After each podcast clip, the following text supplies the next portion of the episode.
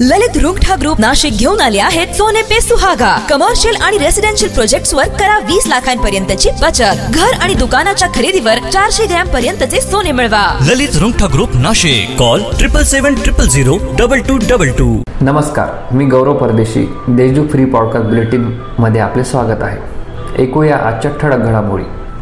राज्यात कारागृह पर्यटनाचा प्रस्ताव राज्य सरकारने मान्य केला असून त्यासाठी प्रथम पुणे येथील येरवाडा कारागृहाची निवड करण्यात आली असून सव्वीस जानेवारीपासून हे नागरिकांसाठी खुले होणार आहे. त्यानंतर नाशिक ठाणे नागपूर कारागृहात टप्प्याटप्प्याने कारागृहात पर्यटन सुरू करण्यात येणार असल्याची माहिती राज्याचे गृहमंत्री अनिल देशमुख यांनी दिली.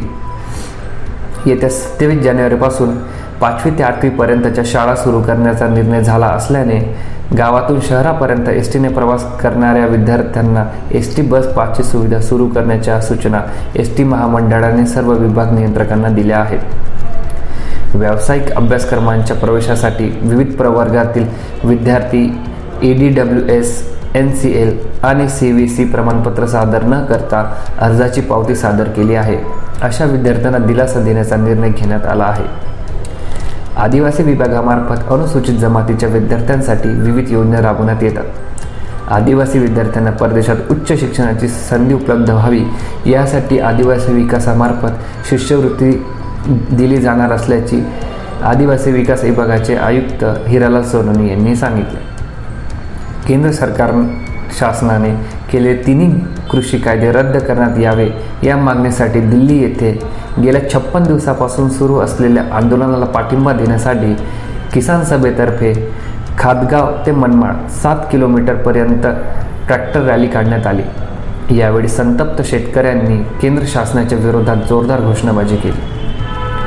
पॉलिटेक्निक्स अभ्यासक्रमाच्या प्रवेशात गेल्या वर्षीपेक्षा वीस टक्क्यांनी वाढ झाल्याचे समोर आले आहे.